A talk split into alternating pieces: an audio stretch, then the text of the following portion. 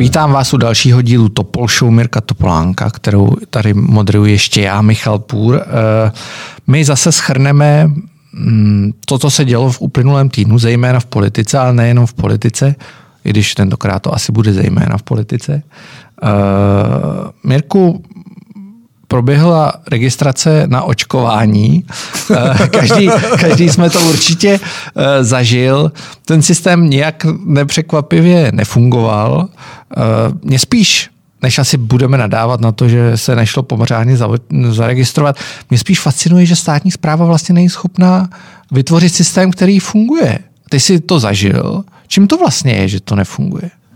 Tak já všechny pozdravím. Eh, tady Topol, tady Topol, jak mě, jak mě slyšíte. Eh, tak nepřekvapivě, jak si řekl správně, eh, to úplně nefunguje a podle mě to ani fungovat nemůže.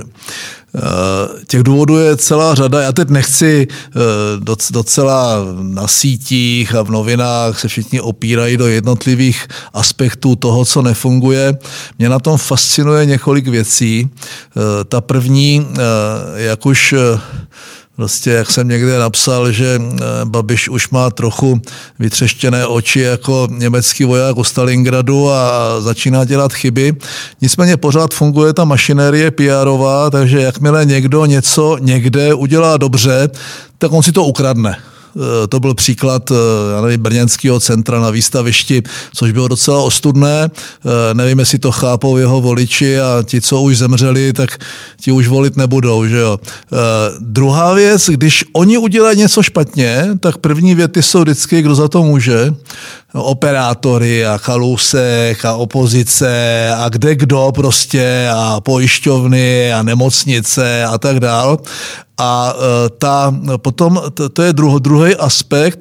A třetí, jak vlastně poznáváme nebo chápeme, k jaký destrukci e, toho státu a té státní moci a té byrokracie i toho managementu státu došlo. E, tak hluboké, že oni vlastně už nejsou schopni zprocesovat ani poměrně standardní a vyzkoušené postupy. To má celou řadu důvodů.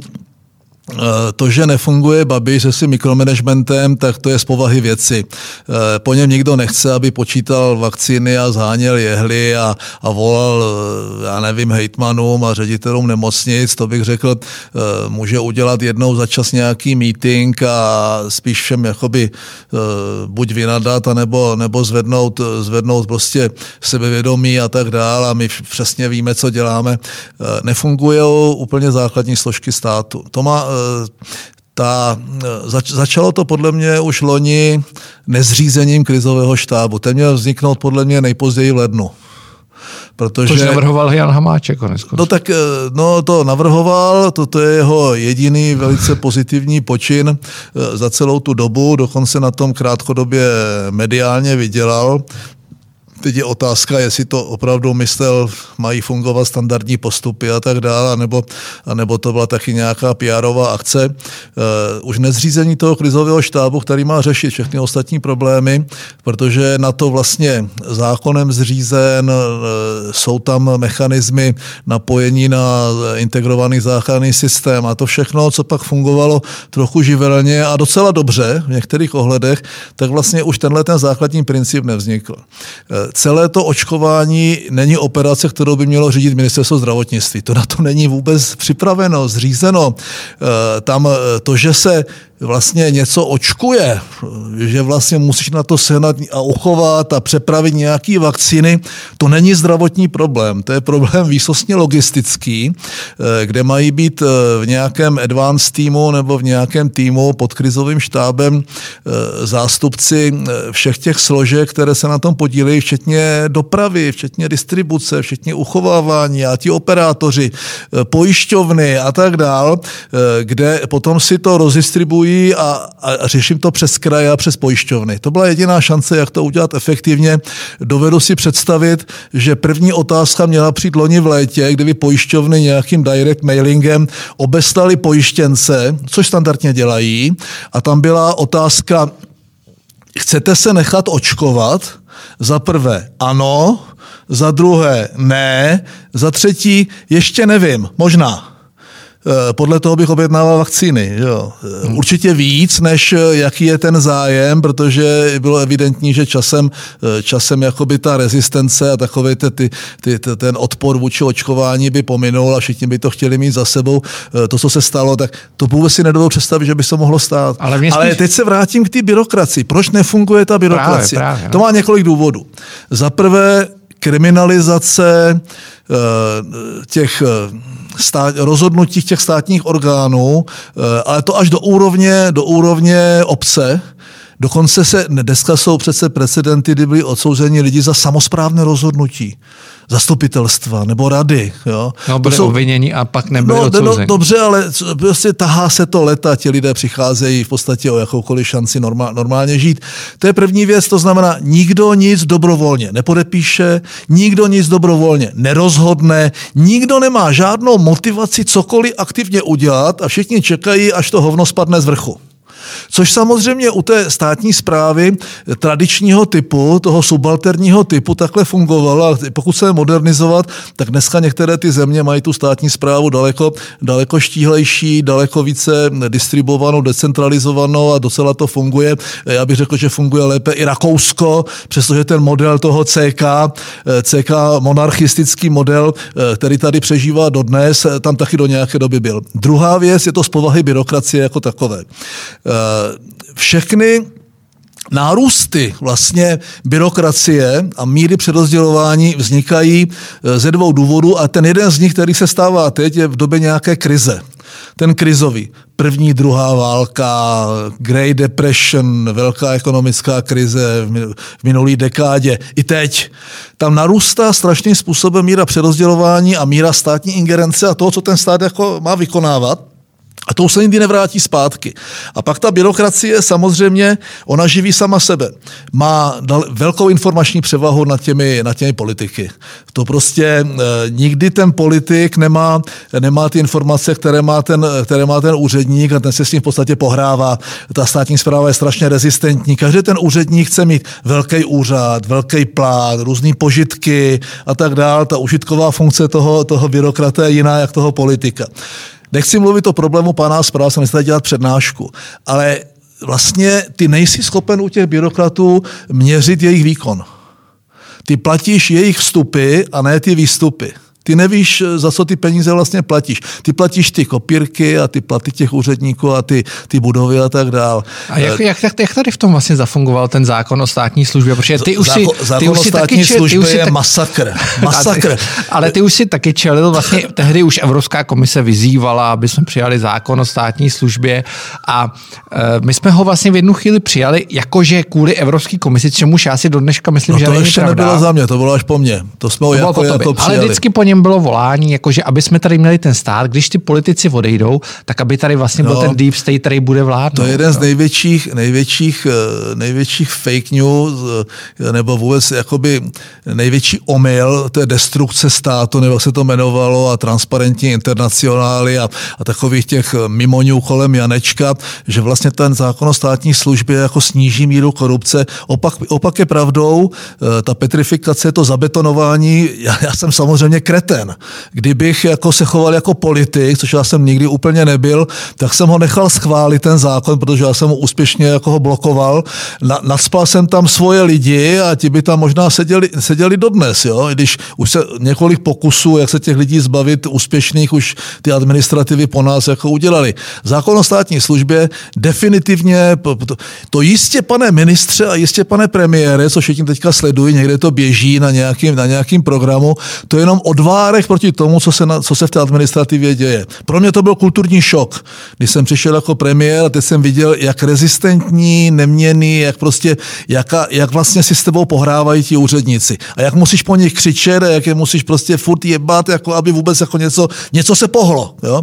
Protože oni, jsou, oni říkají, tak, takových ministrů, takových premiérů, to, počkáme si na toho příštího, ten nebude a tak dále. To znamená, zákon o státní službě, totální masakr. A teď jako spojeno s tím, že ti lidi už nechtějí nic moc rozhodovat. Jo? E, dneska jsou vyšší platy ve státní sféře než, než prostě v privátní. To je úplně naopak. Privátní sektor má tahat ty mzdy. E, ty neseženeš, ty neseženeš prostě kvalitní lidi. To znamená, já bych spíš řekl, co s tím udělat. Když jsem to přednášel, tak jsem měl takových sedm bodů, každý by z nich znamenal generální stávku. Když jsem říkal studentům, jako, eh, to je jako, povedlo se to Roger Douglasovi na Novém Zélandě krátkodobě, některé ty reformy jako té, té veřejné a státní zprávy se, se povedly, eh, něco v Rakousku, něco v Kanadě, různě. První věc, že by si neplatil ty vstupy, ale platil by si ten výstup. Platba za službu.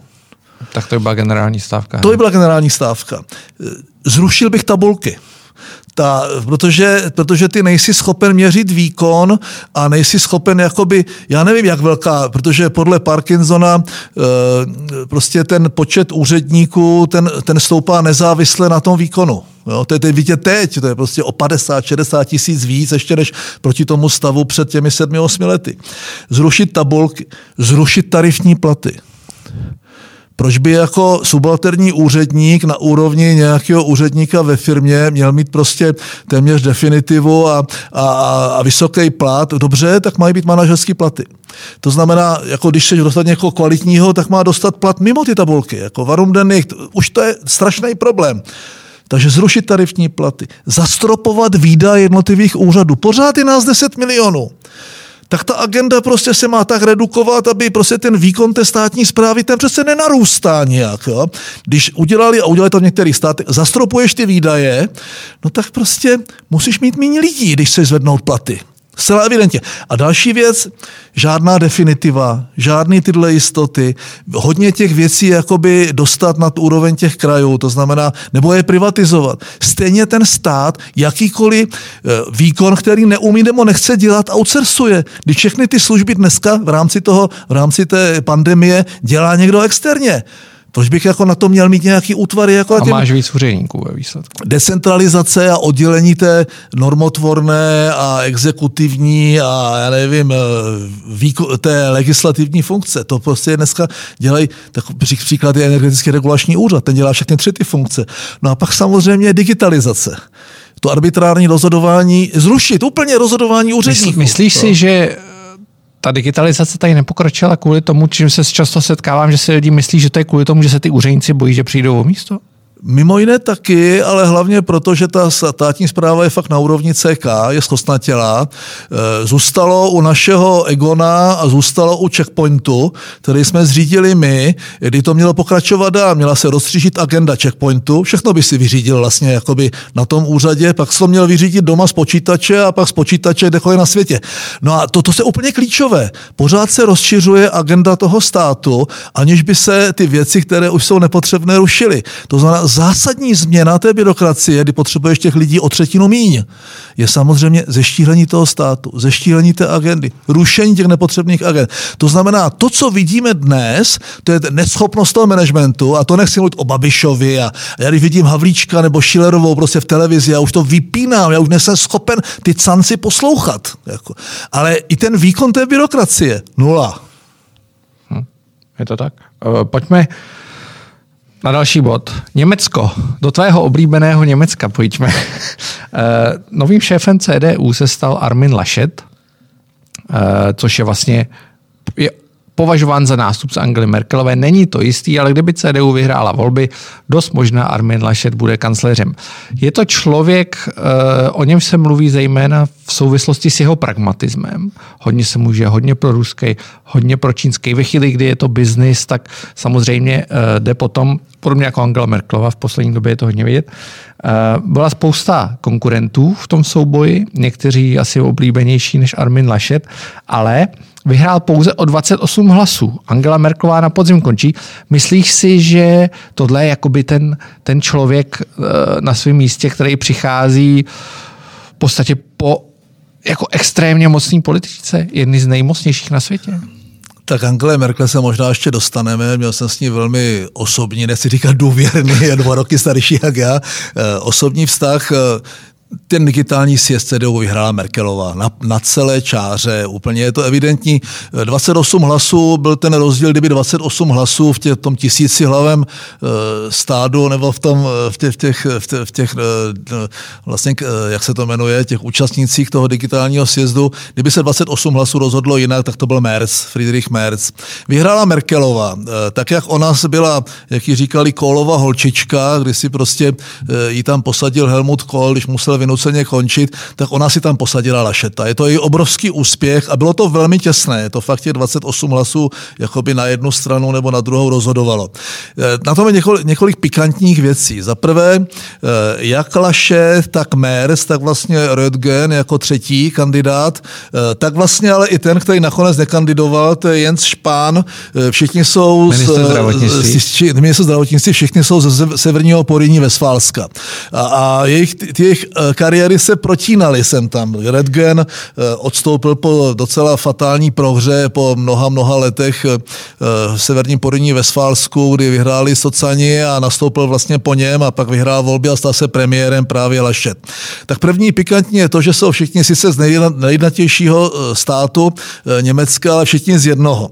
Druhá, druhá pikantní věc, že Merkelová tím krokem nejenom, že po, po Kolově holčičce přichází Merkelové chlapec, jak mu strhl kalhoty a podíval se, jestli má vůbec trensle.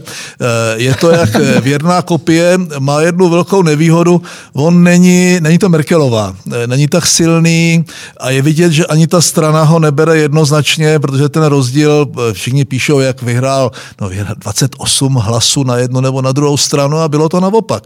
Merz byl pro mě třeba přijatelnější, protože je to daleko konzervativnější politik, já bych řekl dokonce i více pravicový. Lašet je prostě stejně pragmatický a cynický, jako je Angela Merkel v tom rozhodování a je to totální pokračování politiky. Vůbec není vyloučeno. Merkelová sice asi už chce končit, asi není úplně zdravotně v pořádku, musí být statě 20 let strašně už unavená. To asi nejmocnější žena světa. Nicméně vůbec není vyloučeno, že ona může eh, na podzim klidně na kancléřku kandidovat znovu, u nich není dáno, eh, že to bude, že to bude předseda CDU, eh, tam bude velký souboj se Zödrem, což je eh, bavorský, bavors, bavorský předseda CSU. Ona se, jí se podařilo vytěstit Špána, Špán fakticky nejpopulárnější politik po ní, dneska ten žebříček je Merkelova, Zödr, Špán v rámci toho seskupení.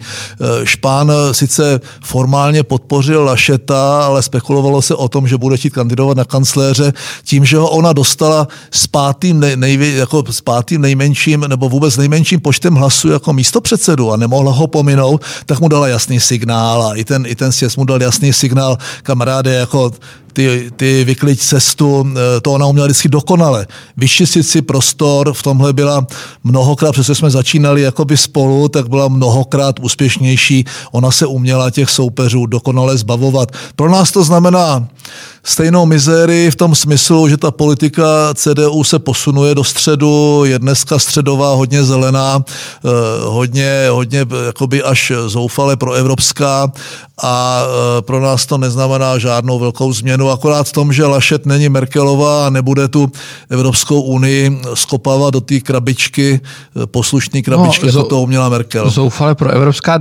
určitě si viděl investiční dohodu s Čínou, kterou si Merkelová vlastně prosadila navzdory všem. Jo. Francouzi tam tak hráli takový jako druhý až pátý housle. E, potom e, samozřejmě Nord Stream dvojka, jo. Zase jako ruská věc. Myslíš si, že to je vlastně pro evropská politika, nebo že se snaží tu Evropu jako posunout někam, kde... Dobře, ano, kde souhlasím. Angela Merkel tu vždycky zajímalo Německo víc, jak, jak Evropská unie a tu Evropskou unii eh, má proto, aby mohla prosazovat německé zájmy. To znamená, na jedné straně je schopna vyhlásit eh, velmi silné sankce proti, eh, proti Kremlu a na druhé straně Just a Commercial Project mluví o Nord Streamu, jako by to bylo jenom prostě chybí nám plyn, zavřeli zavřeli jsme jádro, zavřeme uhlí, tak budeme mít tenhle ruský plyn. Je docela pragmatická, vždycky byla. Musím, nad, když o ní mluvím takhle docela, docela negativně, já jsem ji vždycky obdivoval, měl jsem k ní blízko, potkávali jsme se desetkrát, patnáctkrát za rok. Neformálně, během různých summitů i mimo. Zažili jsme toho docela, docela hodně spolu v té politice. To je první Ona... setkání s Angelou Merklovou. Slyšel, říkal jsi mi to před natáčením, že jste se no, zhádali. Ne, ne, my, jsme, my, jsme, my jsme se potkali a myslím, že to uh, Cyril Soboda, kdy lidovci byli tehdy ve vládě, omluvili si zahraničí a mám pocit, že to setkání, které já jsem si vyžádal, kdy ona ještě nebyla kancléřka, já jsem ještě nebyl premiér, potkali jsme se u ní a měli jsme na to asi 15 minut a tak asi hodinu, hodinu a čtvrt jsme na sebe docela křičeli kvůli ústavní smlouvy. Ona pochopila, jako že, že to se mnou nebude jednoduché a my jsme eh, docela, dala mi daleko větší prostor, musela něco zrušit, nějakou schůzku a pak už ty schůzky byly vždycky docela, docela osobní, důvěrné. Eh, musím říct, že mi hodně pomohla, Eh, vytvářel jsem v té mé době eh, ty kroky, které ona nemohla proti francouzům dělat, tak jsem Ohled, klidně, hodně klidně artikuloval. Já během ona, předsednictví. Během, během předsednictví eh, mě pomáhala hodně vlastně ta snaha francouzů, kteří úplně stejně, ještě když se nebyli v Unii, si chtěli ukrást švédské předsednictví, které nemají euro, jsou takový divní, tak pro, nás, pro, pro francouze jsme byli jako mimo z východu a on, Sarkozy si chtěl vždycky ukrást část toho předsednictví a permanentně to dělal a permanentně torpedoval veškeré naše snahy a bez Merkelové bych to nedal, eh, protože jsme ho vždycky jakoby poslali, ať už to bylo jednání o Gaze v Šamer Šejchu, nebo to byly jiné aktivity, tak Merkelová vždycky stála za mnou. I to jednání o plynu Eh, v Kijevě, v Moskvě, v Kijevě, ta kivadlová diplomacie, velice úspěšná, eh, byla na základě toho, že jsem byl dohodnutý jednoznačně s Angelou, de pak nějaký Jose Manuelem Barozem, s Angelou Merkel a vlastně i ty, ta komunikace s Putinem, s Medvěděvem, ale i s Juščenkem, Timošenkovou, Lechem Kačinským, se všema těma lidma probíhala v podstatě paralelně s tou Angelou, takže je třeba říct, že když někdy říkají, tak ty si ten hrdina, co vyřešil tu krizi, tak musím říct, že já říkám zcela korektně, bez Angely bych to nedal. Jo. Takže já na ní, já si myslím, že v historii ona bude možná zapsána ještě úspěšněji jak Helmut Kohl, ona opravdu eh, vyhrála i po čtvrté, kdyby chtěla, hmm. vyhraje i po páté. Takovou dominanci a s tak hroznou politikou, s kterou jako v mnoha aspektech nesouhlasím, kdy ona cynicky, pragmaticky vždycky buď nějakou stranu vyprázdnila, nebo udělala povolební koalici, která ji umožnila být kancléřkou a udělala ústupky, zavřela jádro a tak dál. Věd, musela vědět, že to není úplně dobře, ale udělala to, protože měla v sobě ten killer instinct, chtěla být tou kancléřkou podřídila tomu skoro všechno a na druhé straně houževnatá, opravdu negociační schopnosti neuvěřitelný, dokázala všechny nakonec zmastit a schopat do krabičky. Všechna čest. Třetí téma. Socani, ČSSD, ČSSD, eh, koalice ČSSD a zelených, možná koalice, to už je další blok. Jas, jas, myslíš, si, myslíš si, že úvaha že tady máme vlastně Andreje Babiše jeden blok, pak tady máme uh, spolu, což je Topka, ODSka, KDU další blok, Piráti stan třetí blok. A myslíš si, že tohle je ten čtvrtý blok, sociální a zelený? Psal to Vráťa, dostal u nás v info, myslím, že to byl, oh, že to nebyl Lukáš Jelínek, myslím, že to byl Vráťa. Eh, je to taková trochu snaha eh, vytvořit kulatý čtverec, eh, ta trojnožka stačí, když má tři nohy, ale nemusí mít čtyři. Já si myslím, že žádný blok nevzniká. Ten blok, který nazýváme ANO, to je blok, já bych řekl, nesystémových stran, do kterého patří SPD a KSČM, zcela nepochybně. Pokud tento blok získá majoritu v těch příštích volbách, tak vznikne. Když už se nebál udělat eh, Babiš eh, vlastně téměř koalici s komunisty, tak jako Varunden Nich, to prostě to, z toho bych měl strach. Ten druhý blok, který vzniká, eh, který někteří říkají, že je středový, já ho pokládám za levý, liberální, progresivistický, to, je, to jsou Piráti a stan, který ale v zásadě vyzbíral hlasy těch liberálních socanů, těch městských liberálů, mladých lidí, to znamená, tady je jakoby ten prostor pro ty sozdemáky není. Ten ztratili. I když se tím směrem snažili jít, Maláčová, asi i Tomáš Petříček patří k tomu levému liberálnímu křídlu, kdy už Sobotka cídl na toho městského liberála. Jo.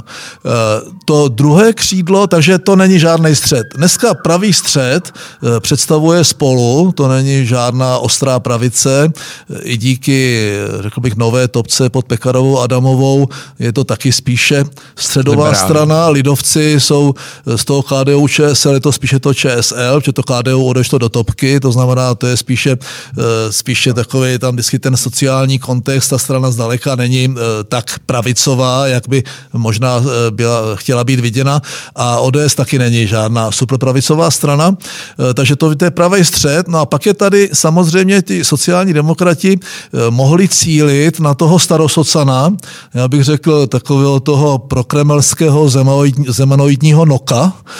Ten ale už dneska sedí buď, eh, buď eh, u Okamury, anebo v ANO.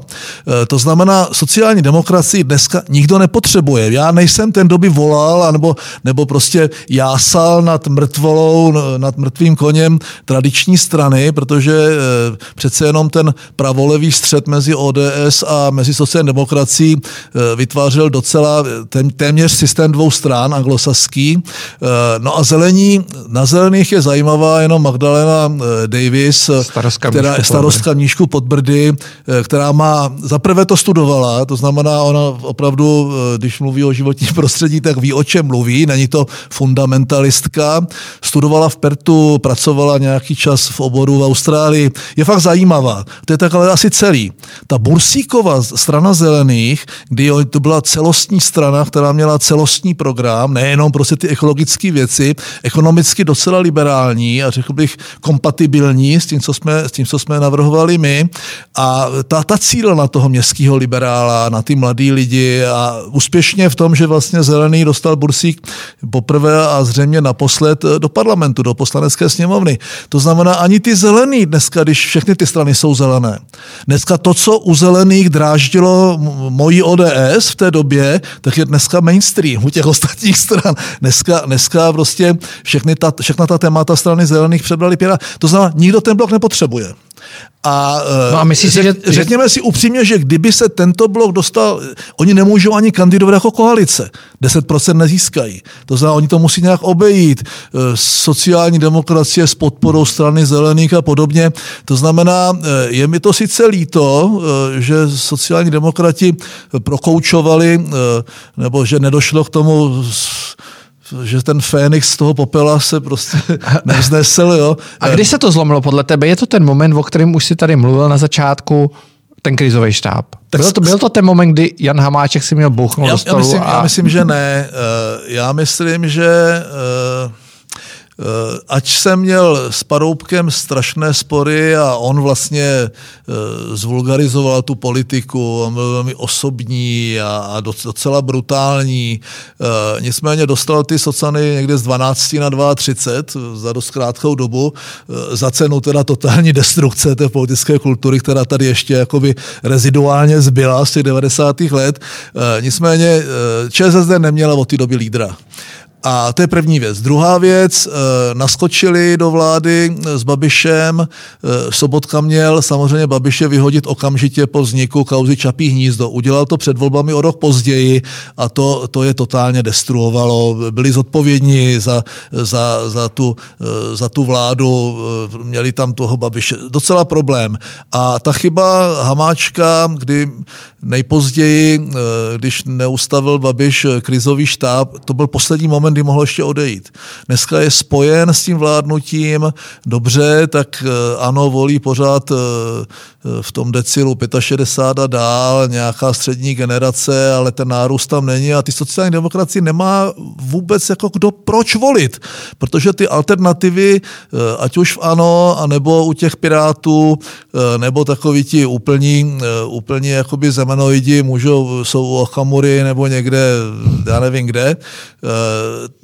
nebo, nebo začali volit možná komunisty, nevím, tak tam ten prostor není a já jich další působení na politické scéně vidím docela, docela negativně nebo černě.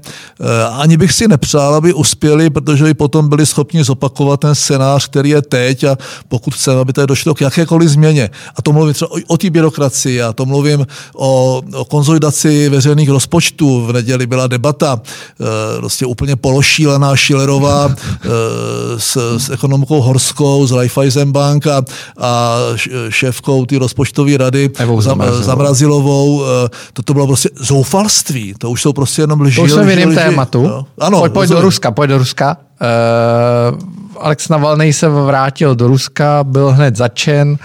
Jedna věc, vezmeme to letem světem. Druhá věc, která se tak trošku týká Ruska, spíš Běloruska. Škodovka uh, poměrně překvapivě, no od té otázka, jestli je překvapivý, ale odmítla sponzorovat mistrovství světa v hokeji, když se bude konat v Bělorusku. Pro mě překvapivá věc. Mě by vůbec nenapadlo, že někdo uvažuje v této situaci o tom, že by se tam konalo mistrovství světa, ale uh, co na to říkáš, když se podíváš na, na to je jako výrazně etická rovina, ať už Škodovka nebo Navalny? Uh... Nicméně ta česká politika až do nástupu této garnitury Babišovské vždycky ten lidskoprávní rozměr držela, trochu ho zdědila jako po Václavu Havlovi. Takže myslíš, že Škodovka je pokračovatel no, lidskoprávní ja, Oni to německé firmy jako dělají tohleto. Jo. Netvařme se, že je Škodovka česká firma. Je to německá firma, víceméně s německým managementem, vyrábí auta pod německou taktovkou. Dokonce bych neřekl ani, nevím, jaký, jaká je skladba zaměstnanců, jestli jsou to převážně Češi. Myslím si, že v tyto montovny eh, využívají hodně agenturních dělníků. Nicméně, nemyslím si, že špatně to udělali. Mně to připadá, já, já jsem na hraně v tom, že zaprvé nemám rád takové, to, takové ty demonstrativní kroky. To jsem si u těch Google a Facebooku, ale i u těch utilit, u těch velkých západoevropských a amerických firm už tak trochu zvykl, že oni nabíhají na spoustu věcí. Na druhé straně je to správně. Já když jsem viděl Fasela Eh, šéfa hokejové federace, když si dává dvojitýho Brežněva prostě s Lukašenkem, tak mě, tak mě šel mráz po zádech. Eh, to znamená, ta reakce je pochopitelná. Eh, tam pořád ti lidi protestují přes obrovské restrikce, přes kriminalizaci. Jsou tam mrtví lidi, pořád i v těch největších mrazech protestují, protože ten Lukašenkův režim je prostě, to je poslední skanzen v Evropě a ten ruský se mu začíná blížit. Ten ruský státní kapitalismus eh, eh, nebo takový nějaký... A proč podle ten, tebe vlastně Já nevím, proč mají z toho Navalného, mají z něho strach, protože je vlastně jediný výrazný oponent, eh, vlastně Putin dokáže zmanipulovat volby, zmanipulovat ústavu, udělat si takový zákony, který chce, bude vládnout do roku 2036 a ten Navalný mu prostě na tom pískovišti rozbíjí ty bábovičky. A je viditelný a on opravdu, když si představíme kvůli jednomu člověku, věku. On je schopen přesměrovat letadlo na jiné letiště, on je schopen zastavit dopravu z Šeremeťova a v jednom pruhu kontroluje auta, na tom vnukovu on sebere prostě 50-60 lidí, těch nejbližších a dělá to, přestože to ví, že to vidí celý svět, dělá to zaprvé proto, aby to viděl ten svět. Říká, pozor, tady je Krakonošovo, jak já říkám, tady se mi do toho nemontujte, tady přesto nejede vlak, a jestli Chodorkovský nebo Navalný oba pro něho představovali nebo představují určitou hrozbu, Četili, on nemá už tak jednoznačnou podporu, jako mýval 80% a podobně. E, budou volby, on je potřebuje prostě vyhrát ty volby, zmanipulovat a e, myslím si, že z Navalného má strach, podle mě má strach, teď ho zavře do 29. než rozhodne soud, pak ho možná zavře na 3,5 roku a on nějaký Kovičok 19 e, prostě tam chytí a, a je docela možný, že už ho neuvidíme, je, je to strašné, takže tam vidím ten, tu, to mezinárodní společenství dělali dělali to i za bolševika u nás, že se přece jenom to mezinárodní společenství dokázalo, byl tady Mitterrand tehdy, potkal se s Havlem, to jsou signály. Myslím si, že Rusko se dostalo k Bělorusku daleko blíž, než tušíme a e, začíná, e, a teď uvidíme tu reakci prostě toho Lašeta například, co na to řekne, když to je takový pro, pro kremelský nok. tak, e, to je pro dnešek všechno. E, my vám děkujeme, děkuji Mirkovi. Děkuju sám sobě. A pište, máme nový e-mail topolshow.info.cz takže jestli se vám podcast líbí, a nebo máte nějaké připomínky k nám oběma, pište. Děkujem. Mějte se hezky, pěkný týden přeji.